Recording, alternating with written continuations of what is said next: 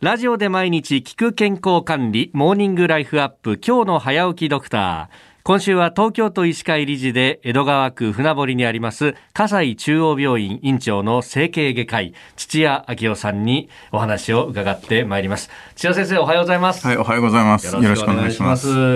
さあまずですねまあこのコロナ禍での整形外科、今、現状がどうなっているのかというあたり、お伺いしていければと思うんですけれども、はい、まず、普段はどういった患者さんが多いですか？そうですね。普段はもう0歳から100歳以上までいろいろな方が受診されてます。若い人は怪我やスポーツ、えー、あと交通事故が多いですね、で高齢者は、はい、まあよくある腰が痛い膝が痛いっていう人たちが多いですね。えーまあ、病気でいうと、はい、若い人は痛風だったり高齢者だと骨粗しょう症がすごく多いですね、はい、なるほど。やっぱあの痛風の痛みっていうのは最初あなんかこう骨に異常がとか思って整形外科に来ることが多いんですか？いや意外ともう本人は言われるの覚悟してきてますね。あ、大体分かってますね。あえー、痛風ですかねって言いながら恐る恐る聞きながら来る人が多いですね。えええ、あ、そうなんですね。いや私もあの尿酸値結構高めで、うん、7後半とか8とかそのぐらいいくんで、これもう予備軍的な感じですか？そうですね。ですので大体皆さん検診で自分が尿酸値が高いっていうのが分かっているので、あ来たかなって思いいながら、えー、来る方が多いです。えー、気をつけたいと思います。はい、でもやっぱ一方でこのご高齢の方々骨粗しょう症っていうのはまあ昔から言われてますけれどもやっぱり今も患われる方多いですか？そうですね。骨粗しょう症最初は症状がありません、はい、で腰が痛い膝が痛いって言った時に、まあ、高齢の方は骨密度も調べませんかと言って調べることが多いです。ああそこで初めて発覚するというか自分で気づくみたいなことになるわけですか？そうですねその時に骨密度が低くて骨粗しょう症ですねっていうことが多いですその時に面白いのがですね、はい、ほとんどの人がですね、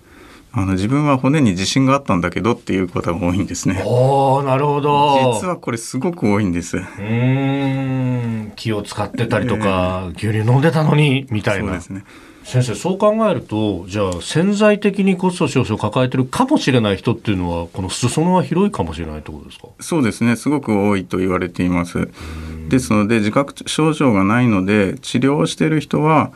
かなり少ないですよね。ああ、本の氷山の一角みたいな感じそうですね。で、まあ、これがコロナの環境になって、もはや1年以上が経つわけですけれども、やっぱり先生の病院でも、この患者さんの来る数であったりとか、いろいろ変化ありましたか？そうですね、病院なので入院している人もいるわけですけれども、特に外来で来る方はかなり減りました。当初コロナの状態どんな病気なのかよく分からなかったですから、はい、外来受診する人はちょうど1年ぐらい前はかなり減りましたそれはやっぱりご高齢の方中心に減った感じですか？そうですね。外来でもやっぱり高齢の方が多いですから、えー、感染したらやっぱり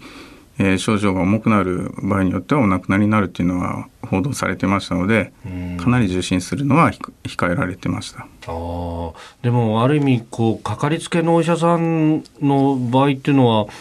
定期的に来てもらった方がより早期発見だとかっていうのにつながるわけですよね。そうですねその病気をさすぐ見つけるっていう方よりも、もうすでに分かっている病気例えばその先ほど言いました骨粗しょう症のお薬を定期的に、はい、えー、内服するっていう方が多いです。はい、ですので骨粗しょう症症状ないですからコロナの時に外来来なくなった人たちはそういう人たちが多かったです。なるほど。いや今もう痛くないからいいかみたいな。そうです。で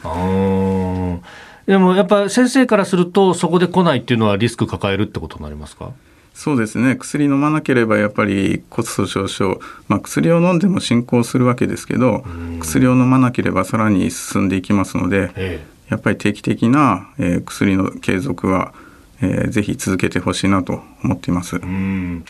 えー、葛西中央病院院長土屋昭夫さんにお話を伺っております。先生明日もよろしくお願いします、はい、よろしくお願いします